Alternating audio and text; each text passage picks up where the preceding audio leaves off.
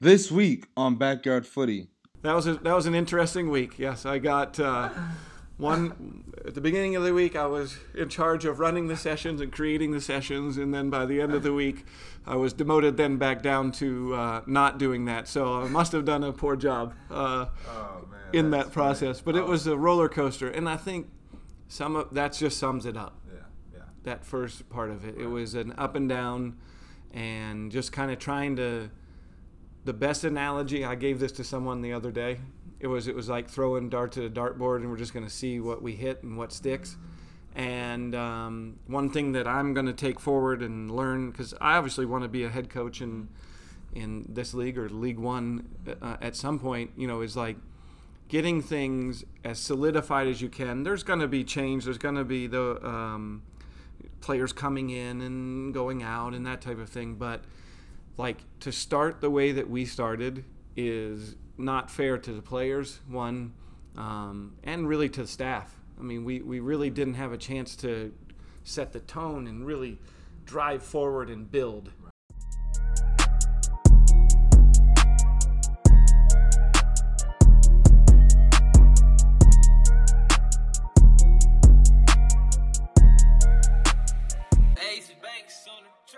What's up, footy fans? Welcome to the 25th episode of Backyard Footy with your host Hugh Roberts, where each episode I dive into the background, journeys, and experiences of professional athletes, former athletes, and anyone that's been involved with the game, and now coaches as well. I have my first coach here with you guys. It's a great honor, my man Dave Dixon. Appreciate you coming on the show. Anytime. probably the closest coach I came with throughout the year. Um, from first of all, starting with Jim, he's probably the one guy who took me outside after practices. We trained after practice. Took me to film, um, watched all my touches almost weekly. Just really grew me to have have me perform. It's probably the best year I've had in my personal season. So, Dave, I appreciate you coming on the show, being my first coach on the show. So, how's your off season been going? How's everything? Busy, yeah, busy trying to get everything wrapped up and and then uh, look forward to 2020. So I've been trying to get all of the meetings done and and you know get everyone situated and either out of town or settled into town uh, for the off season and and just kind of looking forward to honestly a little bit putting 2019 behind us and quickly getting to 2020 and so uh, a little bit of a, another rebuild. Um, you know, we're gonna probably have uh, some significant turnover in the roster, um, which uh, can be exciting. You know, as we as we look forward. So excited about that, and just watching tons and tons of video right now. So, is that that video like recruiting wise or the previous season?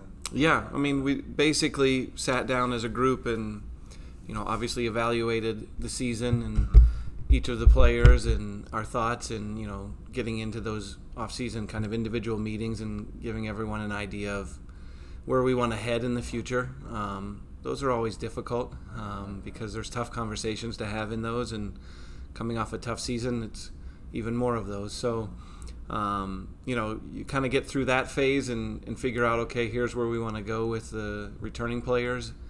Um, but at the same time, you're you're diving into all of the different phone calls and emails and information you're getting from agents and different players. And you know, for us, we look at every avenue. I mean, we we're looking at tons of college players right now as well. So it's been busy being out at uh, out on college campuses and watching guys play and and just kind of sorting through all of that. Um, one of the big things for us in the off season is our combine, um, and so trying to get prepared for that. The combine? Um, December 13th, 14th, so it'll be same weekend as the Final Four. oh, okay. Um, so we um, it'll be for mostly just college players. We'll have a few free agents, um, maybe some younger free agents that are still kind of trying to make their way.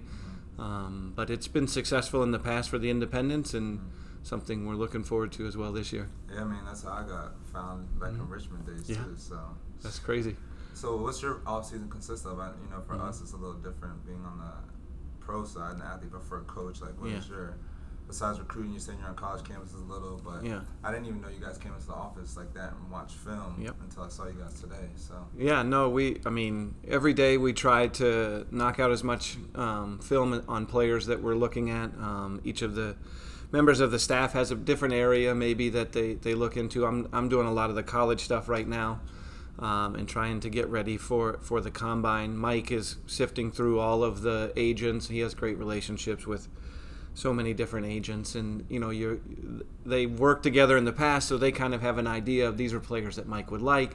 So he kind of sifts through those, and he'll send those to me every night. I get a a text and an email. Look at these six, seven players. Um, Mike is really thorough um, and puts together huge lists of players, and so we try to, as quick as we can, narrow that down, get three or four players at each position that are targets, and then see what we can come up with. Nice. Yeah, I, no, I had no idea about that. Yeah. So tell us a little bit about your background. Like, how did you get started? I just found out you're from Central PA too. Didn't even know Yep. that.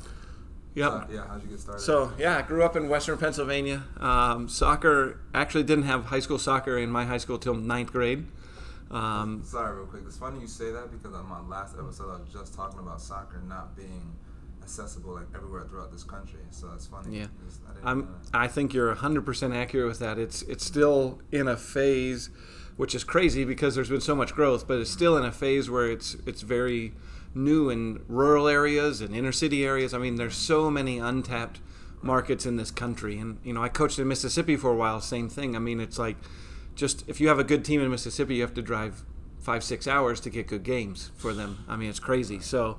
Um, but yeah, but I grew up in Western Pennsylvania and just started to play. I, I was a wrestler and played every other sport when I was younger, and then started playing soccer and just kind of fell in fell in love with it. And uh, uh, we moved to Massachusetts when I was a little younger, and we lived there for a few years. And everybody there played soccer. I mean, it was it was all different foreign backgrounds, and I had all these English coaches, so it was great. I really then uh, knew that I, I want to try to pursue this. So, uh, and then uh, my junior year in high school, I switched my position. I was a really, really slow center back, so I didn't have much of a future there. And going into preseason at, with my high school team, um, our goalkeeper got hurt. So I switched to, I was like, all right, I'll do it. I I played basketball. I, I love basketball. It related to it, you know, I think very well. So I uh, switched over and became a goalkeeper in 11th grade. Uh, and then ended up going to play in college and then played, a, you know, two years in USL. USL, what, what team did you play for back then? Played for the Charlotte Eagles, and it was actually called the USISL back then. So it's had a couple different names. Yeah. So that's how you got started with the Eagles. That's how I got started with the Eagles. Yep. Uh, they so I went to a small college uh, called Houghton College in upstate New York or Western New York, and the guy who actually started the Eagles uh, was an alumnus from our college, Brian Davidson. He was a goalkeeper as well. Um, and so, anyways, I knew a lot about the Eagles, and so yeah, Mark Steffen. Yeah. Um, after my senior year, asked me to come and, and, and be a part of the roster and play. So And then after that, you kind of stayed down there, coaching wise. well, I knew.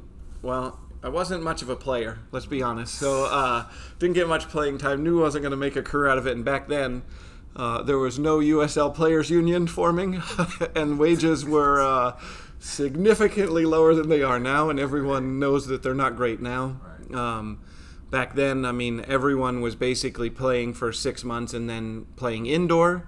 Uh, or coaching or doing something. They had to do something, but Right. they were just playing because they wanted a chance. Um, and so, anyways, uh, I knew that I always wanted to get into coaching. And so, uh, after my second year in Charlotte, you know, the writing on the wall, I'm not going to get a ton of playing. I said I'm going to transfer and, and switch over and start to really dive into coaching. Um, and went back up to upstate New York and worked with a friend for a year just to try to start to learn. Uh, and then went from there. Went been all over the place. Yeah, from there, tell us where you've been. Yeah, so I started out uh, there, and it was a small school called Roberts Wesleyan College, and was an assistant, and uh, and ended up getting a job to start a women's program in uh, Jackson, Mississippi, at Belhaven College. So I did one season as an assistant, and then got a head coaching job at a small, really small NAIA school in in Mississippi, and really had no idea what I was doing and what I was getting myself into, but uh, ended up there and, and really enjoyed that and was on the women's side of the game for eight years at a couple different small schools and uh, and then at Temple University as well. And then I really wanted to get on the men's side.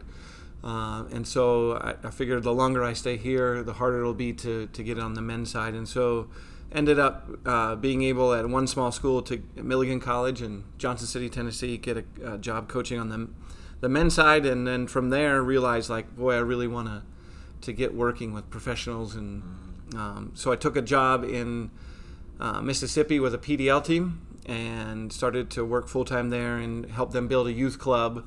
Um, and then just loved it. I was like, I wanted to work with higher level players. Um, and then from working there in Mississippi, came to Charlotte and was an assistant coach with the Eagles.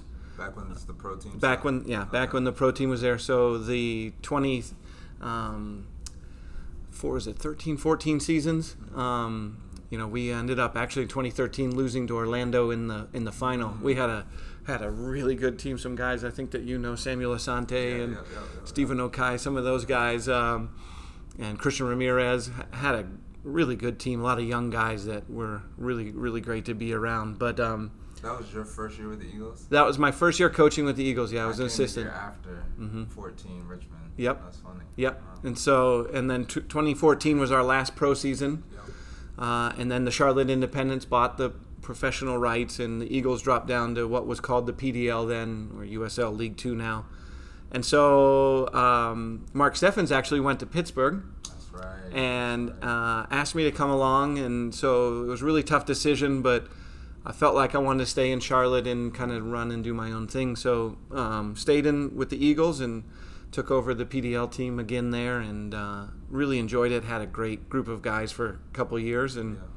And then uh, you know was, was wanting to get into the back into the professional game, and a friend of mine got the job in Indy at Indy 11, Martin Rennie, and so he called me and and said, "Hey, I'd love for you to come up." We'd been talking, we'd wanted to work together for a long time, and so uh, made the move up there um, for just a season. It wasn't uh, from a family perspective. My kids were starting high school, and my son in ju- junior high, and we decided not to move. So uh, I got a little bit lucky, and Troy Lesesne got a job uh, in New Mexico, and Mike gave me a call and said, you know, we'd, we'd love for you to come back and and to work with the Independence, and so Glad it worked. that's where I'm at.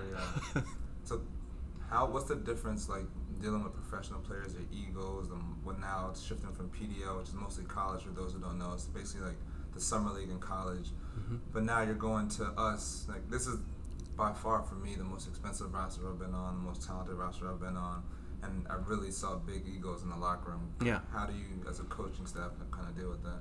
Yeah, that's a great question, and I think it's it's different every year. To be honest, I think um, your group makes a big difference in that. Um, we had a, a very much a veteran group this year. We had a lot of guys with lots of experience and guys that have played at you know very high levels for a long time, and even younger guys that have played at all different levels. And so I think that you know that's probably the the biggest balancing thing that you want to get right your culture and how you um, the expectations you have on players the expectations you have on yourself as you deal with those those players. I think that that's really important. Um, and i think this year for us was a bit of a crazy year. Um, went through a bunch of different things and I, I felt like for me as a coach i learned a ton uh, this year about how to and I don't like to say managing egos, but I, th- I think just how how to deal with different players and create relationships. Right. I think trust is a big part of working with players and working with anyone, but um, you know, developing the trust that I want what's best for you.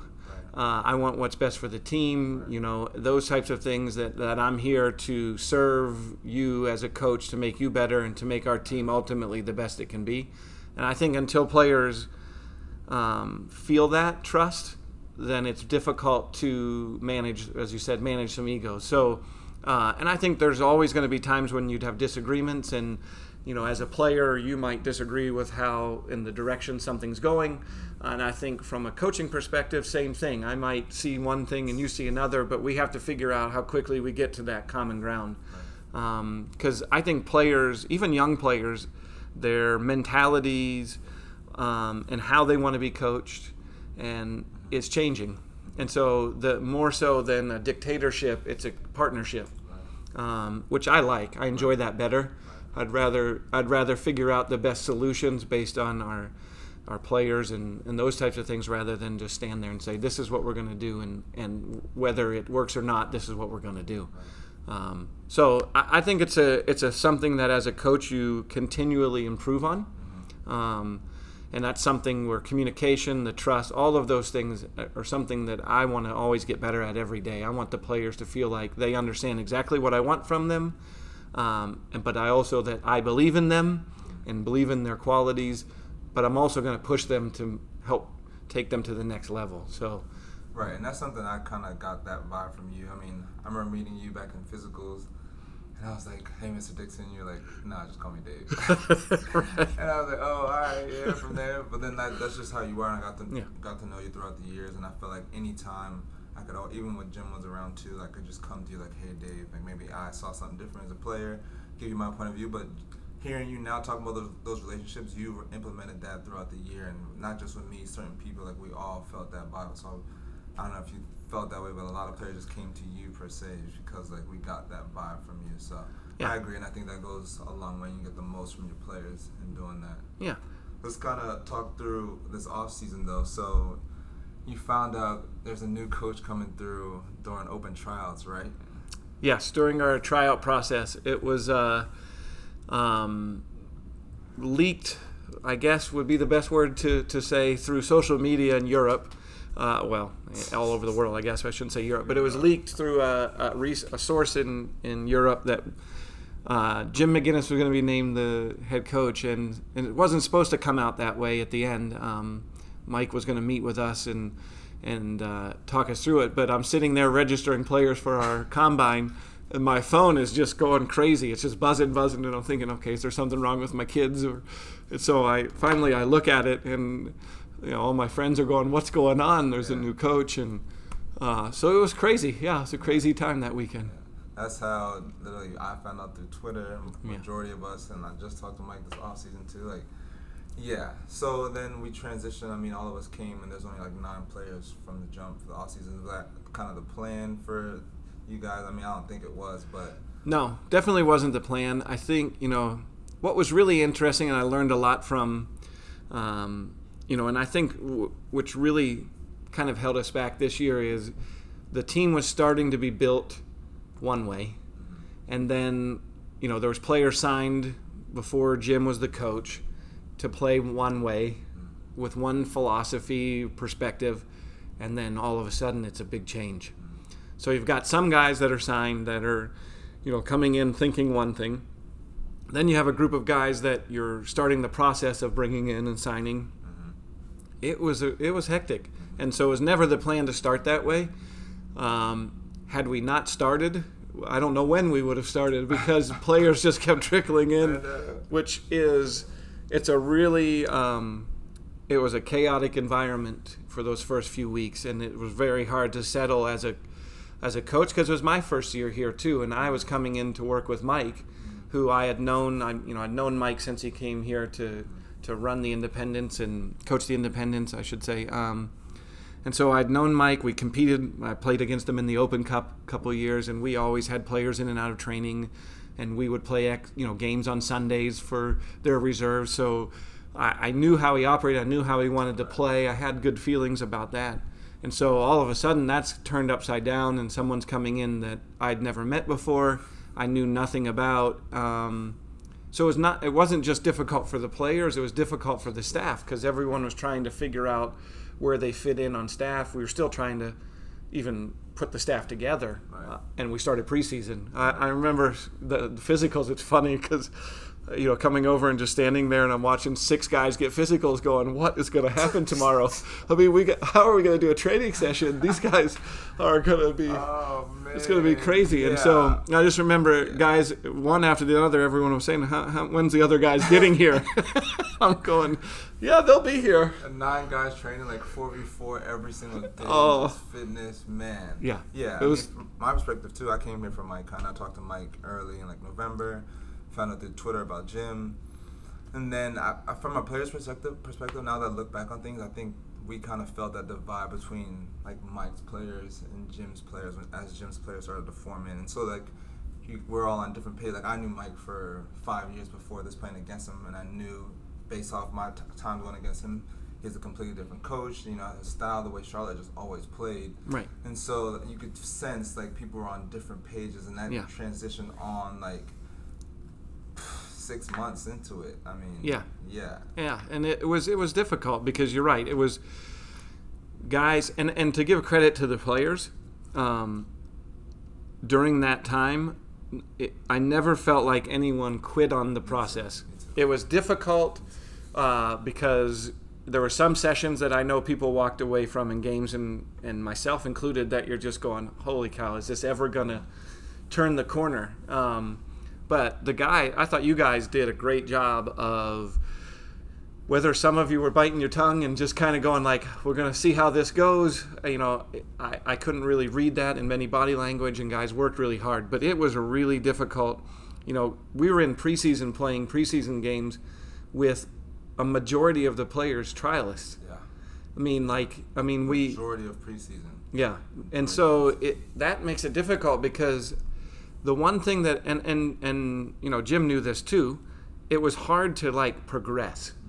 Because you're going like okay we want to play this way we want to do this but we have five guys starting against another team that we're not even evaluating or we're evaluating but we know that like at the end of the day they're not going to be the five whether they're on our team or not that are in that group. And so uh, that was crazy. Because I mean there was times when I literally would have to call all of my friends locally and go like, "Hey, we need six guys for this for this exhibition game," and that's how look That's uh, that's how. Clay ended up coming to come play with us all the time. Was I called Jake and I said, you know, Jake, is Clay in town or what guys are in town?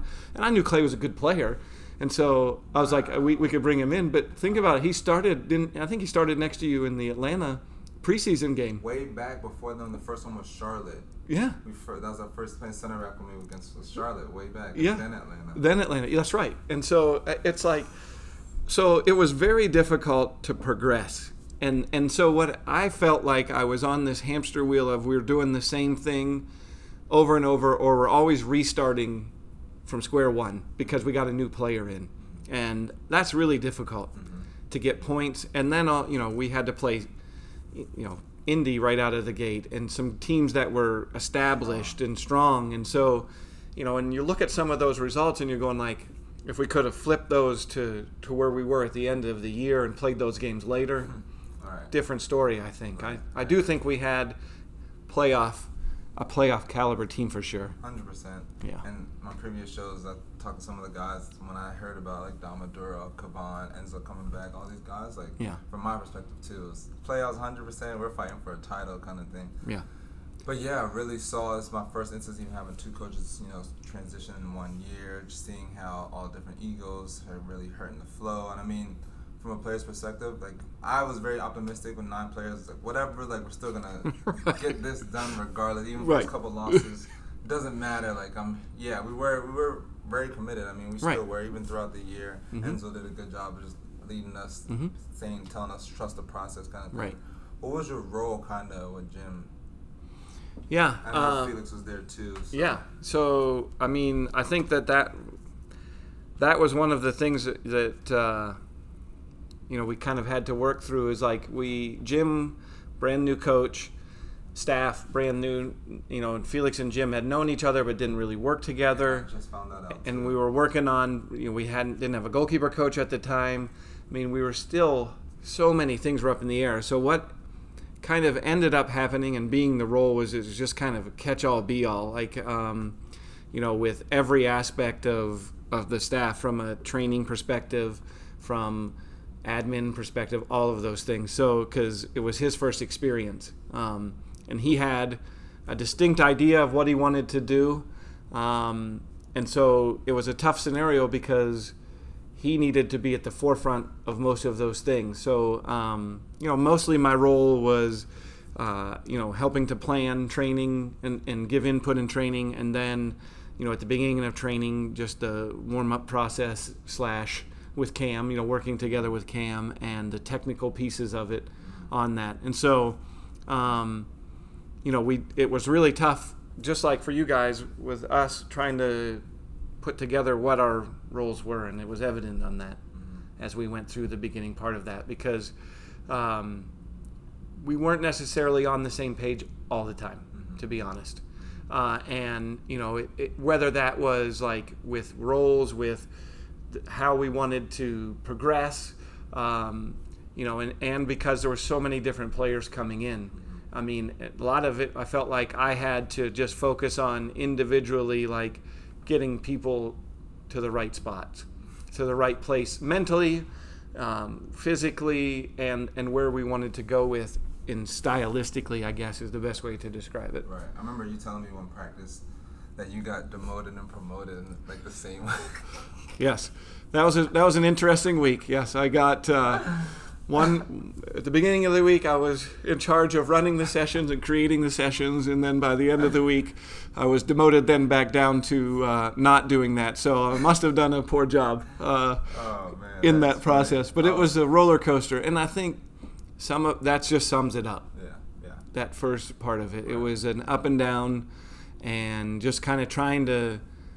The best analogy I gave this to someone the other day. It was it was like throwing darts at a dartboard, and we're just going to see what we hit and what sticks.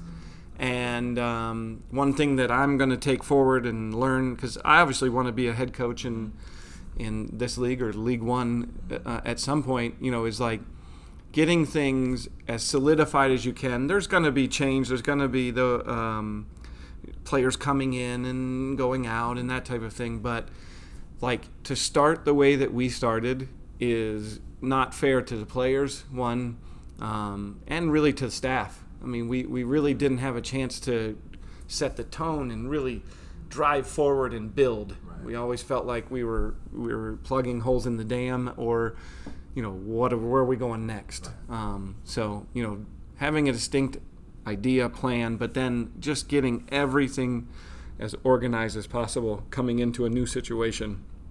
That's key. Yeah, so we didn't win in the first six months. Well, one game out of 15. Mm-hmm. Like, I mean, were you guys trying different things out as a staff? As I told you guys, like, we're trying to stay optimistic from a player Yeah. standpoint. We just knew at some point and how talented we were, a break had to come. Yeah, yeah. I think it was a little bit of both. We were trying to to figure out what's the best thing um, to do in as far as structure. Like we changed, and, and to me, like changing systems means nothing. Like systems are just numbers, right? You're you, you can play stylistically and have the principles in the same game model, and you can change your shape. Right. I mean, if we want to dominate the ball, it doesn't, you know, it can make a difference maybe a little bit with having extra number in the midfield, but rotations and the way that the game has evolved, those things don't matter. And I think we got a little bit focused on, you know, like trying to solve problems with changing the shape. Like that's gonna that's gonna solve this. And I think that was a huge mistake. And you know, not it wasn't just Jim. That's me, the staff. That was our our huge mistake. You know, instead of just saying like these are the principles we want to play by, and just day after day after day kind of driving those home so that we create these habits so that we can create comfort level of the players. Um, you know we, we kind of went back and forth and we went well you know if we play with a back three that gets these guys on the field all together and we you know maybe that fits better with this person because he could be a great wing back you know, but that you're just looking at small pieces of each part of it rather than taking the whole picture and saying like, okay, the collective we need to be stronger and defensively, so we're going to do this and we're going to this. These are our principles, and I felt like we've never really kind of honed in on that, Yeah. uh, and, and we just tried to change little things, and we're hoping that it was a quick fix. Right. You can't quick fix it. Right. And I know that there's pressure and and those types of things and and being in the number two or three seat, you don't feel that pressure as much for the quick fixes. I, I totally understand that. And so but I think where I failed in is just asserting myself more to say like, no, no, no, we just need to to stick with the plan. One, get the plan. Then two, stick with the plan and just keep going because I think some of our success at the end of the year, and you can disagree with me if you want to, uh, we basically got a set way of how we wanted to play, and we just day after day after day fine tuned it. Mm-hmm. We and made it better, and it was like, okay, we have to get sharper in this. in order to stay compact. We can't go chase this ball or we can't do that. So we basically set our principles and then our structure changed inside of that. Right. We played with three sometimes, we played with a back four sometimes. At the end of the year, people would argue I say we played a 4-4-2 at the end of the year essentially In a sense. in a sense, right? With two guys higher in central and more attacking presence there, and um, you know, so to me, that's what helped us towards the end, mm-hmm. and we were able to day after day continue to build on something. Mm-hmm. If you can't build on something, Right. I think you're going to be in big trouble. No, I completely agree. As I said in my meeting, end of the year meeting, I mm-hmm. just feel like there's no chemistry, and even Yeah. in the first half of the season, like what you're saying, it's funny. You're even pointing these things out how he tried to nitpick and change the little things. That's how we felt watching film almost every single time after a game. It's like he's focusing on the little things, but in the big picture, it was like the whole team is not defending, Right. the whole team isn't shifting. The whole it's just the Right. littlest things, but we're focusing on the wrong things. Mm-hmm. And then like when the turnover happened, I felt like we were focusing a little more as a unit, and we just had a better idea and a better understanding. Yeah. That's really what it came down to. No matter who was in and out of the lineup, no matter what, like you said, you switch pieces up in the formation, but Right. those last couple months, that we just had a complete understanding. It was just free flowing. Yeah. No one even thought twice. Sometimes we weren't even talking on the field, but we just had that Right. understanding out there, and Right. that's what I- ultimately I think is needed too in the long run. A hundred percent. And I think at the beginning, the- Jim's philosophy and the perspective of that he wanted to play the game was a very extreme way. Mm-hmm. And wrong or right, right? It doesn't, I mean, right or wrong, whatever, it doesn't matter uh, on that because everyone has a different philosophy of the game. But his is, is a very extreme way of doing things in, in, in regards to pressuring and wanting to um, really boss the game through ways that are outside of the ball. Um, and that takes, for me, an extreme amount of buy in and an extreme amount of work. So it's not something that can happen in a short amount of time. And the problem then became we weren't getting results. We're not we're not getting everyone on the same page like you said. We have guys that maybe some of their capabilities are different, but we weren't looking at it that again from that collective standpoint. We were then trying to gear it towards well based on these are what these guys are doing. And so that was an, an area that, again, I thought as a staff we we needed to do better. When you know Mike came in, I think in that scenario he did a really good job of simplifying everything from a, because you, at that point of the season you have to because one we had to get results like we to have a chance we had to get results right away so you have to to do as mu- little as you can that makes the most impact. And so for us, it was just simplifying everything. Here- Here's how we're going to play. Here's how we're going to defend. Here's how we're going to attack. Let's get to work. Um, and I don't know if you felt that way as a player. That's what I was gonna ask you. Is that kind of how? So this Jim gets fired, Mike comes through. Is that kind of how it transitioned for you guys? You guys talked about when he came. Yeah, I mean, essentially that first week, it was basically uh, we had a game. They the decision was made, I think, on a Tuesday. So we have Did we you had. have any idea about that? I had no idea. Oh, okay. and that I never experienced that b- before either. either, ever. So uh, there was a lot of for you guys as players and for me as a coach. There's a lot of learning Wow. learning experiences for, for, for me, and so and that's man, that's a tough scenario. You don't ever want to see someone lose their job. Right. Um, you know, and so it, and and he was working hard and and really trying to do some really good things, and he's helped do a lot of great things in the club. So it was, you know, it's just difficult, but it was caught us almost by same kind of surprise as he became the coach. Right, right, right. He was then out, and so Mike met with us that afternoon, and he was like, "This is going to be." You know, we, we have a whirlwind here. We have a game on Saturday, and we had basically three sessions. We're just going to try to simplify everything and then continue to build. And he identified a couple areas. He's like, these are the two areas that I really want. We we got to get better defensively as a group. So it's interesting that you said that collectively because that's what he was wanted to focus on was collectively we have to get better. We can't give up goals. Uh, and we can't give up bad goals because we cut, we've given up a few bad goals in that stretch. Uh, I agree. you know, we, we had sat and you and I had actually talked about a few of them, but, um, you know, we got to stop that. And then we have to be better at controlling the game. For Mike, he wants to control the game with the ball. And so we weren't, that wasn't our objective at the beginning. Um, we were trying to control the game by playing balls into the other end and pressing hard and winning balls back high up on the field. Um, we still wanted to do that. We still wanted to win the ball back fast, but we wanted to try to then, or Mike especially loves, and me myself too. I want to dominate the ball as well. Um, but so that was it. We're gonna we, we need to get better collectively defending and collectively trying to keep the ball, and that's it. That's all we tried to focus on. It wasn't like, and then you know Mike I think uh, does a great job of individually you know within our staff and then with the players of going like we need this guy to sharpen up here. We need to show vit, film here on this guy, and we need to make sure that they understand this.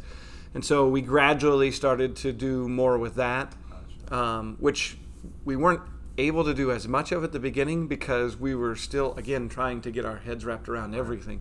Um, which that's not that's on the staff for sure. But yeah, it was just simplify.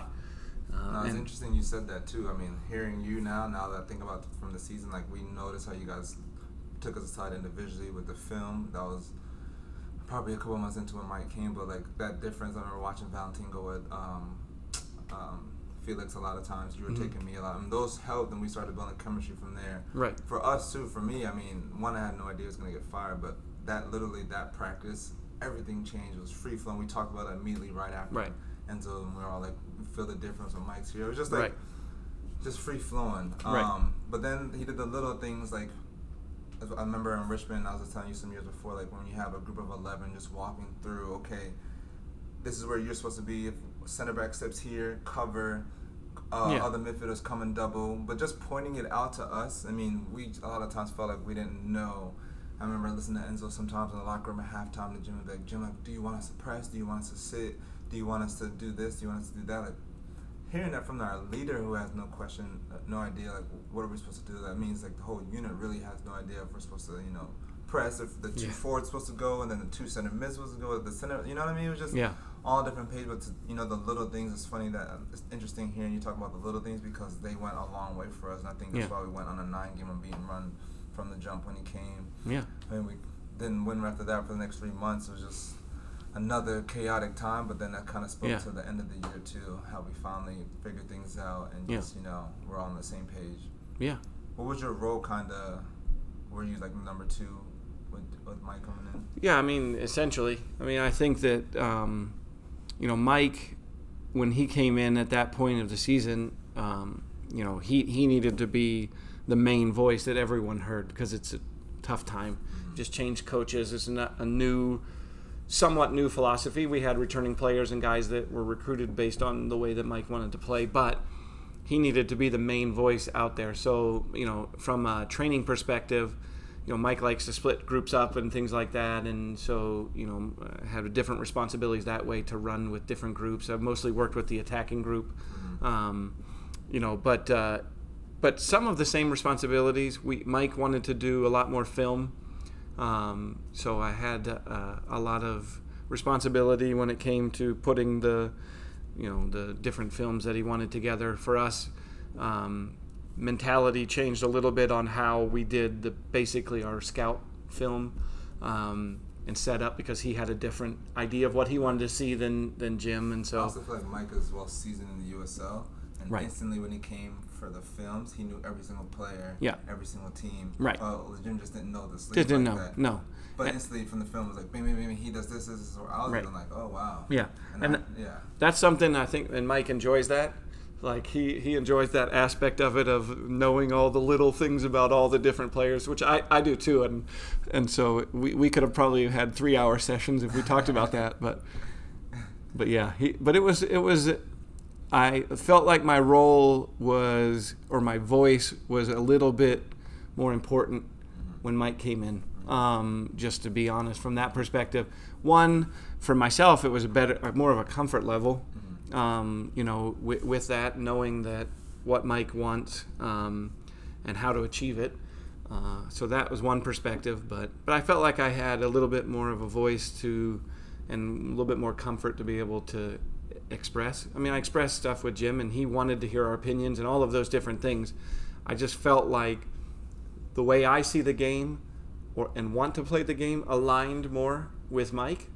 Um, and so it's naturally a bit easier. Now we thought different things at times on players and mm-hmm. and with the way we wanted to do things, but that's every staff and every coach and assistant coach are going to do that, you know, and that's good because you want you want a different opinion as well at times to be able to go like, well, this is what I think and see, might not be right.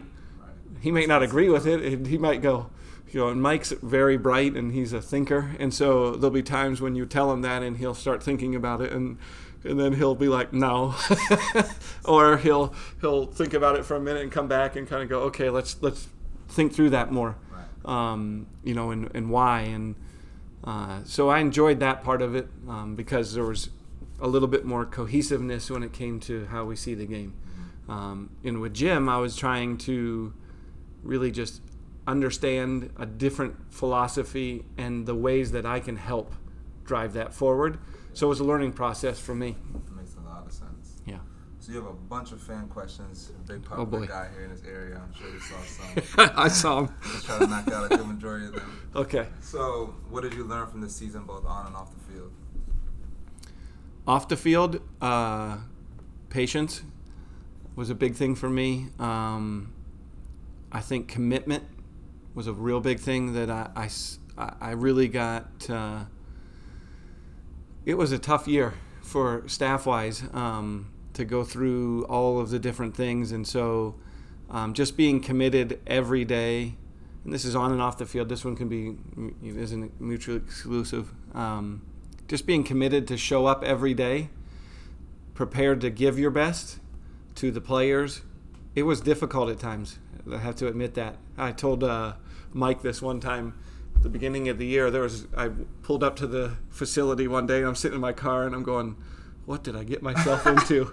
uh, and I'm like, I had to give myself a pep talk to go in, in that day. I'm, Yeah. I mean, I'm just being honest. Yeah, there was yeah, a tough, there was a tough stretch there days, where and I'm sure that you guys had those days, and I'm sure that every there are other people that did, and Mm-hmm. all over this country that coach. But I mean, I just so I, the commitment to to showing up every day because I have to bring my best. I can't expect your best if Right, I have a, a poor attitude and mentality and the commitment, and then patience from the perspective of I'm a I'm the type of person that wants things to be done perfectionist, I guess would be the best way to describe it in some ways with it. Um, my wife would say only in soccer. That's the only thing.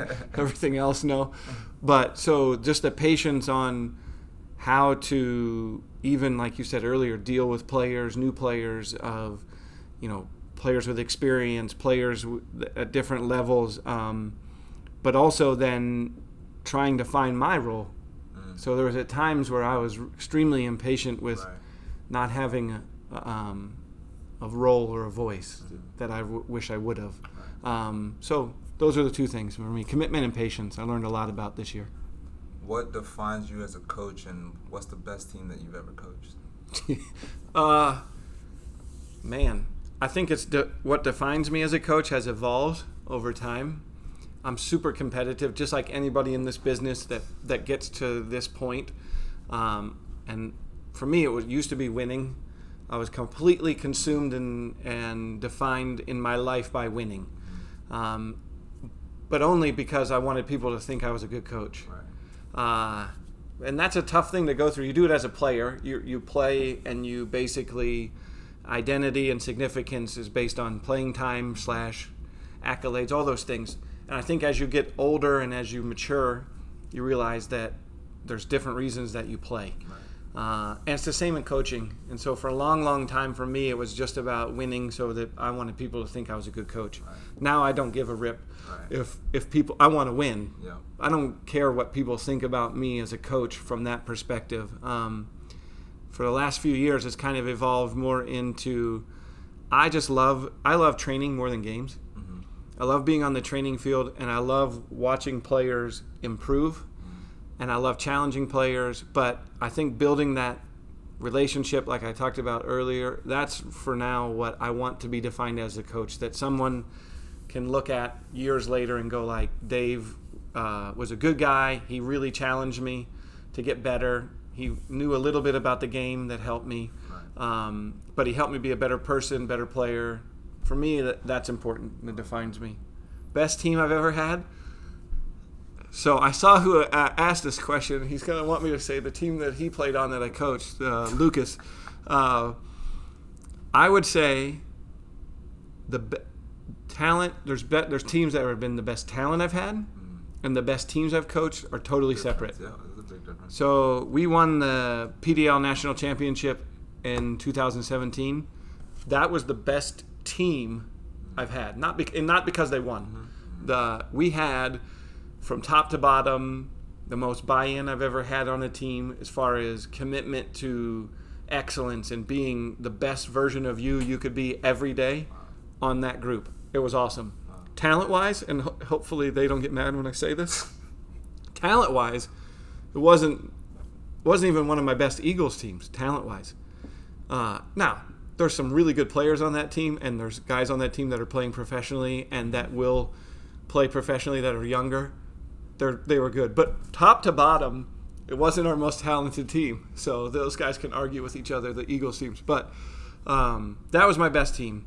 My best team overall, talent wise, was the team that Lucas played on in Mississippi uh, PDL team, we had uh, on that team every single guy in the starting eleven is a professional soccer player Right now. or retired. They may have. They all played professionally. Some are still playing. Wow. What a team that was! team. Yeah. So and we lost um, Wow. in penalties. So I, my career always got so. I'm biased, but I felt like in my eight year coaching in the PDL, for six of those eight years, I had the best team in the country. now, I lost in penalties every year until 2017 in the in the either the to get to the final four or the game in the final four, whatever it may be. I lost in penalties. So 2017, we for the last two months of the PDL season, which is only three months long. We practice penalties almost every day because I'm like, we have a good team, Yeah. and I'm not going know. down in penalties again. And we would do it all different things. We'd made them walk in from the midfield. We'd have them, everyone standing er, in and around close and trying to distract them. We did all kinds of stupid stuff. Mm-hmm. We ended up winning our uh, play in or a game to get to the final four on penalties. And guys, just every single guy stepped up, buried it, buried it, Yeah. buried it. And our goalkeeper was brilliant. But anyways, um, but that team that Lucas played on that we lost was Mike Azira. He's still playing in MLS and Lucas and we had uh, a couple of guys that were played over in Europe. Our goalkeeper Brendan Moore is at Atlanta United. Um, he went to England to play after that. I mean, our back line is still. We got Richard Dixon. I don't know if you know Richard. Yep, He's. He was a right back. He's playing. Um, Willie Hunt was one of our center backs. He play, I mean, we Lucas played uh, in Atlanta and some other places. I mean, we just had a phenomenal team. David Lilly played for the Railhawks. Um, what a team that was. Wow. Yeah. Sounds Yeah. like it. Yes. Someone wants to know why is it so difficult for kids or players without agents to get a trial or an opportunity? Wow, that's a great question. I didn't even see that one. Um, man, that's that's that's a great question, and I think it used to be that you didn't have to have an agent, and it was pretty easy to get in front of someone. I, I shouldn't say easy because that's that's that's that's not necessarily true. It was you had to have someone in your corner, but you didn't have to have an agent. I think now it's virtually impossible without an agent, and I think some of it. I'm going to be honest. I'm going to answer the first part of this in an honest way. I think a majority of coaches and teams don't have enough manpower and time to do proper scouting and recruiting. That That's sense. that's my opinion. I'm not saying they're lazy. I think some are, and some rely just on the, an agent calling them with players. Right. Um, but I just think that they don't have enough time. I mean, like even looking at us, we get literally, literally before we started th- this podcast, we got an email that had an agents list and it had 14 free agents on it. So we can sometimes we can go through and go, we oh, we know these six guys, we don't know these two or three. Um, you're just bombarded with so much information that it's hard to sift through. I want to see that change a little bit.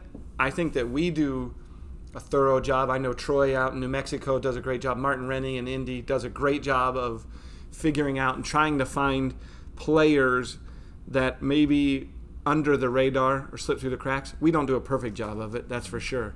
Um, I think some of it's just based on you develop a relationship with certain agents that then they understand the types of players that you want or desire the way you play. So it saves a lot of time if they send you a list and go like these are five center backs that are let's say our, our profile. Every coach has a profile for each position.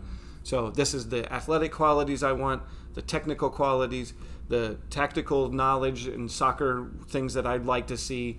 These are the intangible things attitude mentality work rate. There could be an age height weight. There's all different things that can go into it and everyone's different.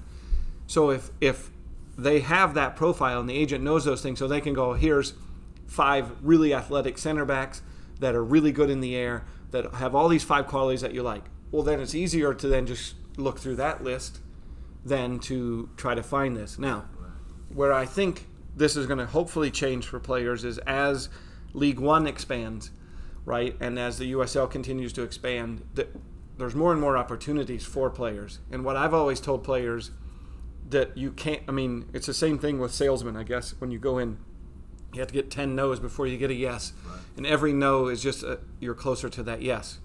Uh, and everyone sees things different. We've had like I, in with the Charlotte Eagles, even way back in the day, we would have open tryouts, and everyone would be like, "Oh, you're doing open tryouts just to get money." The clubs get money, and I'm sure there's parts of that for every club. But to be quite honest, right? But we always, always found a player in those tryouts that were like, "This is a good player." I mean, and and some of those guys went on. Then it was a stepping stone Right. for for them to be with us and then on to a bigger club or with more money or whatever it may be and, and i still think that those opportunities are there it is harder mm-hmm. it is harder and i think the evolution of soccer in our country good bad or indifferent it's the same thing with with college so it's like uh, someone could ask that same question based on college how do i get to a college outside of being in a da program because now the college coaches have shifted towards like my focus of recruiting is DA because quote unquote these are the best players. And they may be, but I sure know there's a heck of a lot of good players in Charlotte that don't play in the DA. And I know if you drive an hour outside of Charlotte, I know in Mississippi there's no DA and there's good players, right? So that's a tough one. It's tough. It's I- tough. I mean, I tell people too, go to those open tryouts. I mean, that's exactly how I even got started. Yeah. Throughout the years, it's got me here Mhm. to the situation going to open trials six years ago. But I mean, if you're just trying to make a name for yourself, Yeah. like you said, keep going. The no's and it's eventually turn to the yes. But even just going to those trials, you meet different coaches and different faces. And you learn. You learn. And people talk. And Yeah. you know, eventually someone's gonna might just pick you up. let's use Chad as an example. Mm-hmm. Chad, Chad Porch that came into us at the end of the year. So he decided that the college route, went to co- college a couple of years, decided, oh, I want to try to make make my way into the game now. Had different things, played in the PDL, played in the NPSL, um, and just kind of stuck. Is able to get in front of different people that can recommend him to someone. Now he has an agent now, but that the kind of the stick to itiveness of it, if that's even a word, but like where you go in front of players, because I used to say this all the time when I would meet individually with my PDL League Two players. Go anytime you get invited to anything or you see something that's open to go to, go to it, right? Finances obviously or whatever you, you have to make good decisions, but because you have no idea where you're going to be one time and one person see you and you're the player that they need and and you could go to five of them and be even the best player there and they don't need you they're probably not going to pick you up or you don't fit their profile. But you just have to get in front of that one guy that one time. And so here i think one of the things that we you know as you know you talked we talked about looking at video and different things. I've i when i get something from someone even if it's an email to our website i always look at the video that they send or if there's no video attached i google them and i try to figure out okay what's what um where did they play? I try to figure out anything i can find out about them as possible. So my kind of answer to that is, is it is more difficult now but be persistent. Make sure that don't be afraid to play in the League Two again. So you're saying, all right, I played in League Two and I can't get these guys to to get me in. Go to another, even if you have to go to a different League Two team. So there's some League Two teams that do a great job of promoting their players and uh, USL coaches and USL League One coaches are going to pay attention to certain teams as well. Um, and the PDL has a thing now that they do called the Scouting Network. They're they're doing everything that they can for players in their league to be recognized and or promoted to USL teams and MLS teams. I didn't know that. So we have a couple questions from Brandon. Okay, Brandon great. Miller. Um, so he wants to know, still of this debate, top three Mexican restaurants in Charlotte. Cam thinks Paco's Tacos. Yeah. All right. I have to be honest. I haven't been to Paco's Tacos yet, and it's on the list to go there. All right. So I'm, uh, I'm sorry. Three Amigos I like. I don't know if there's different people that like Three Amigos, but my most of my Mexican restaurant choices are dictated by my children. Right. So I, it's not just me dictating those, but Paco Tacos is on the list. Um, my kids, they they uh, they have a little place in Indian Trail that they like. Uh, I can't remember the name of it right now, but uh, that's where we normally end up. But Three Amigos I like, and I'm gonna go to Paco's Tacos. Cam, he just hasn't invited me yet. Uh, that's what it is. Who has the best slash worst touch on the technical staff? Holy cow! The best and worst touch on the technical staff. Um, I would say that honestly, I haven't seen enough of, of Mike to, to make a judgment on that. I, I would say, from an experience perspective, for sure, that Mike might be at the top. Um, I would say worst touch. I would have to myself a little bit, although although I've, I've been working uh, on my left foot. The little ping on my left is getting a lot better. Um, so I would say I would be the worst. I would say let's go. Mike and Felix would have been tied at the top for best touch. What about Augie and uh, Oh man, Augie. Yeah, yeah. Uh, I would say Augie looks the best from that perspective, but it's uh, all show. Uh, I think when you get down to it and there's a lot of pressure on him, he, he wouldn't he wouldn't do it. So now that he's in the MLS, he'd probably say Right, he, right, right, he, he's the best. right. So Brandon wants to know that one practice when the ball crossed the line. Do you think it was referee bias because the lack of there was a lack of VAR at Matthews Sportsplex that led to the bad call? Yeah. Or what do you, do you think it crossed the line? All right. So quite a controversy that day. I was there too. Yep, yep. Hugh was there too. Yeah, that was a, and it was a call that I made. Let's be honest. Um, that I felt like, in the moment, without VAR, I have to make a decision. But we've talked to the Sportsplex. We're pretty sure we're going to get VAR on our training field for next year. Uh, but as the ball squirted underneath Brandon Miller, I saw the white line and a little bit of green behind it. So at that moment, I made a judgment that the full ball had crossed the line. His argument was that at the angle I was at, I couldn't have possibly seen that, but were you behind the pole? I was behind the pole, so I was really only looking with my right eye. but with my right eye, I thought I saw some green. So very My- hey, As a defender from my view, I was defending my keeper too. In the heat of the moment, I didn't think it crossed either. Oh, But yeah, man. I got you. that, that, oh yeah. That was a funny one though. That was a great one. Yes, you guys were not happy with me uh, on that, and and my refereeing is shocking, absolutely shocking. I can admit that because I just get wrapped up in the game Right, and right. watching. Lose so track. yeah. How much does Popeye's impeding chicken sandwich affect your plan moving forward? Oh, Mr. Miller. Um, yeah, I, I like to bounce. I'm a thinker as well. I, I'd like to to describe myself as a wannabe entrepreneur. So I like to have different ideas, and so I've had. I'm not going to mention the full idea here because I haven't. Uh, fully thought thought it through, but I have a certain chicken sandwich competing with Chick Fil A on a certain day type thing going on. Maybe it's called Sunday Chicken. Um, and uh, Brandon seems to think it's a miserable idea, and uh, that with Popeyes and all the, the different uh, competition, that I, I would uh, lose my shirt in that business. So we'll, we'll see. we'll see, right? Yeah. If there was promotion and relegation in the pre-practice five v two, who do you think are the bottom three players relegated to the bench? Wow. Now, in all due fairness, I- I don't watch as much of the 5v2 because I'm normally then coordinating with Cam on certain things. So I've watched on some days. Um, it seems like to me, to be honest with you, that most of the time that I turn around, there's a goalkeeper in the middle. and I, I don't know if, uh, you know, if that's uh, just because it just happens to be those times I turn around. Is that is that something that happens all the time? But there's a certain goalkeeper that uh, is always in the middle, so I'd have to put Brandon maybe in that group. Uh, it always seemed like Abdullah Mansali was in that group, uh, in the middle there, or always making some kind of excuse of why it wasn't him to go into the middle. And I'm going to be honest, I, I would have to base it also on the games that I watched that uh, Damo Duro spent a lot of time did. in the middle of that, and also uh, every time he got into the middle was the one whining for Cam to get the practice Yeah, started. yeah, so. I, I mean, so that's got to say say a lot. So so those those might be the the three guys that get, would get relegated to the coaches circle. That's funny.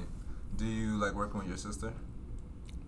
Yes, I do. So my sister moved down here. Um, And she's the one And that she's- walks the kids. walks she the does. Yeah, she works I in. knew from the beginning of the year y'all look from, very similar, but I didn't Yeah. say nothing. But Yeah. that makes sense. No, no, no. We did. We tried not to tell anyone. But Alright. she, um, yep, she works in the front office and helps do um, some promotion stuff, some game day stuff, and really just some community out- outreach stuff. She really enjoys enjoys doing that and and loves the game and uh, and loves to help to try to promote it and work with you guys. So Nice. yeah, I enjoy it. I didn't know that. Of the 2019 independent players, which could go on to become great coaches of the game? Wow. That's a good question. That's a great question, and I think that um, so I have a natural bias towards uh, goalkeepers and center backs being the best coaches.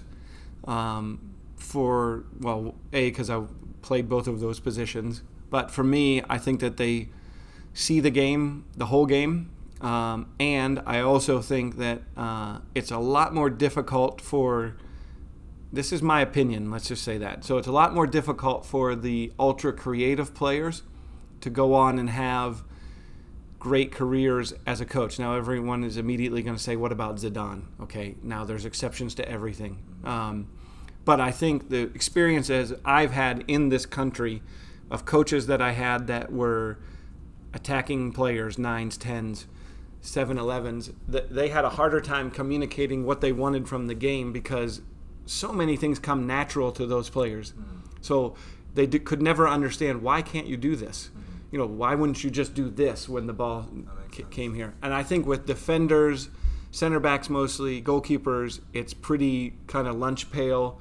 There's a lot of creative parts of that, but it's more we see the game from um, more of a uh, holistic perspective because we, we we can see everything develop. So I would say on our team uh, from 2019, I think that Alex Martinez already coaches and he's a really good coach, um, which kind of then bucks my creative player thing. But um, I think he'll end up being a very good coach. Um, let's see, who else do I think?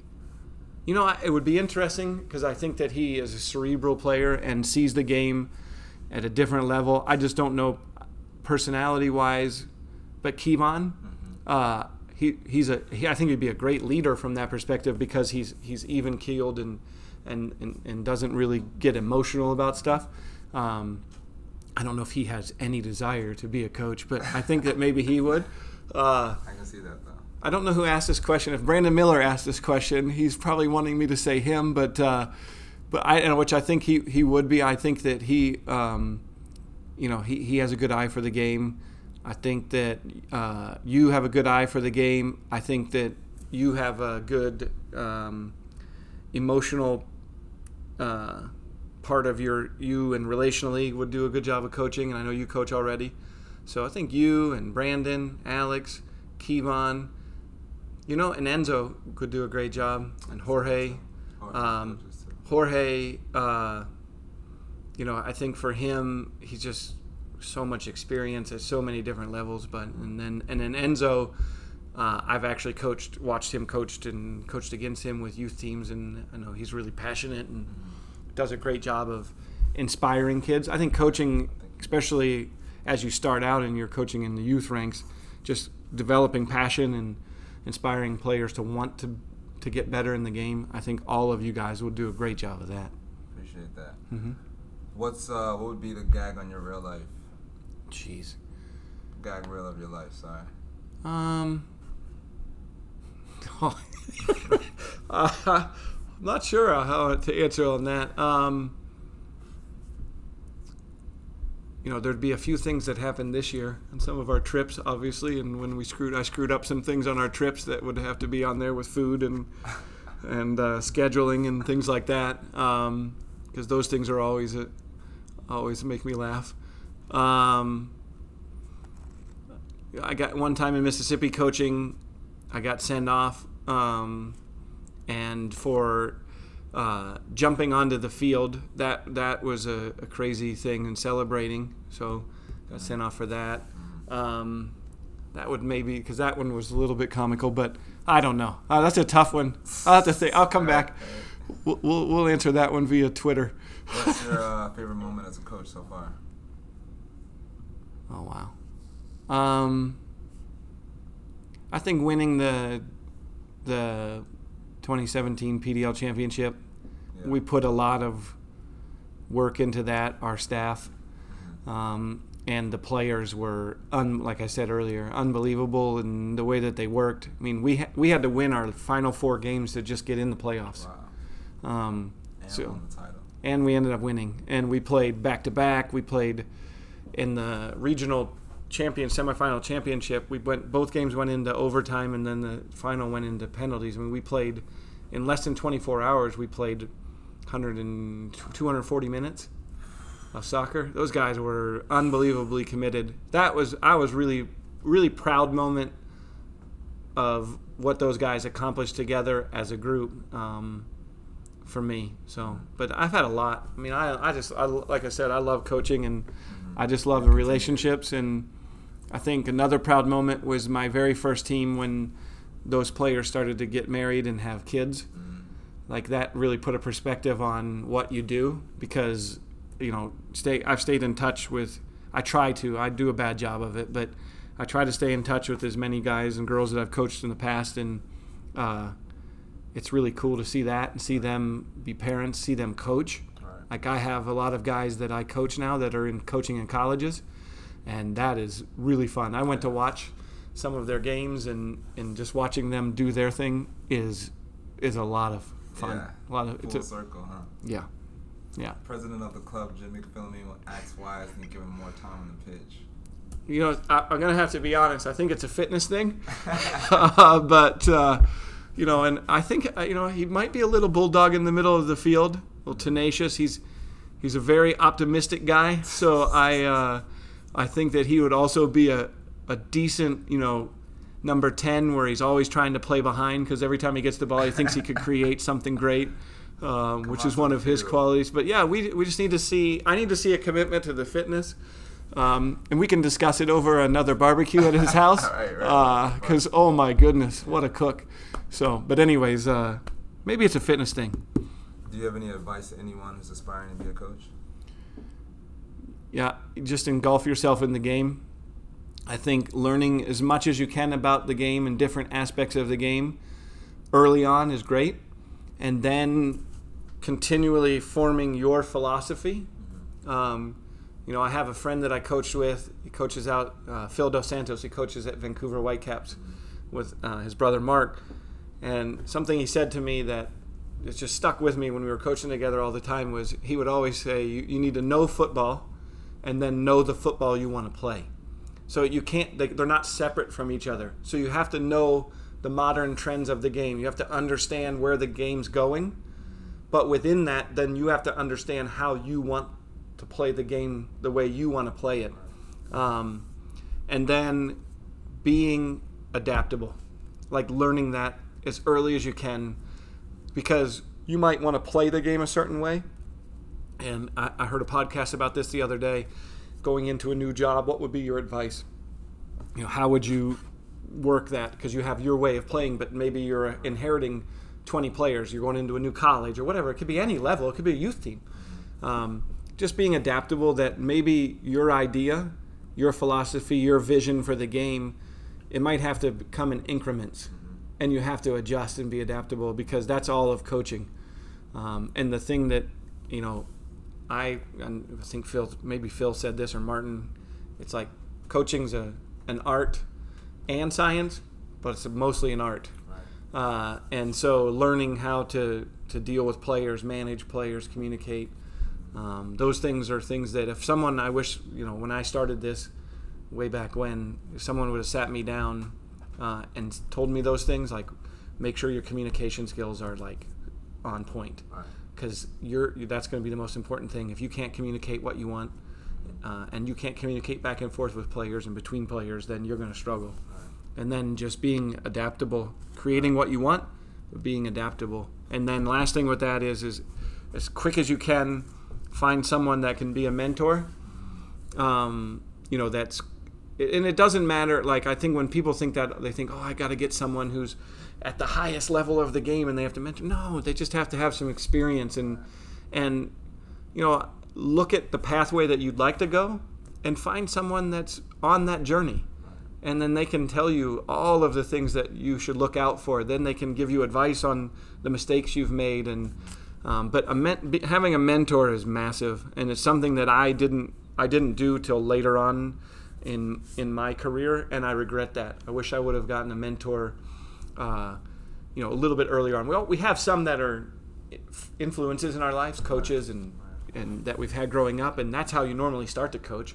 You coach the way you were coached, and then you start to f- form your philosophy. So I wish, as I was forming my philosophy, I would have had someone that I could have bounced ideas off of sooner in my career. I have those guys now that I can call and go like, "Hey, I had this great idea," and I have them at the point now in our relationship they can be like, "That is the craziest thing I've ever heard you say. That's never going to work." and it doesn't offend me at all. And I can then go back to the drawing board. Um, you know, they're just just not yes men. They're really there to try to make me the best I can be. So get that, get someone like that a mentor. I Uh, completely agree. That's my life motto: never panic, just adjust. And Mm-hmm. even Pep in his interviews and things says that you have to be able to adjust to your players. And I think Yep. no matter how much of a philosophy you might have, you got to be able to adjust. So I Yeah. completely agree. Yeah. Dave, appreciate you Yep. coming on the show. Anytime. amazing show. For those of you who don't follow Dave, follow him on any social media, Twitter, Instagram. Let him know what you, what you thought about the show. Rate, comment, subscribe. Backyard Footy is brought to you by the Beautiful Game Network of Podcasts. That's bgn.fm on the internet. You can also follow them on Twitter at the BGN FM. Backyard Footy is also also brought to you by Roughneck Scarves and the Golden Gold Press. And thanks to our sponsor, Golden Gold Press, the best choice of your custom shirts, hats, mugs, and other items for just your yourself or your organization. Check out their amazing prices at a fraction of the price of other places at goldengoldpress.com.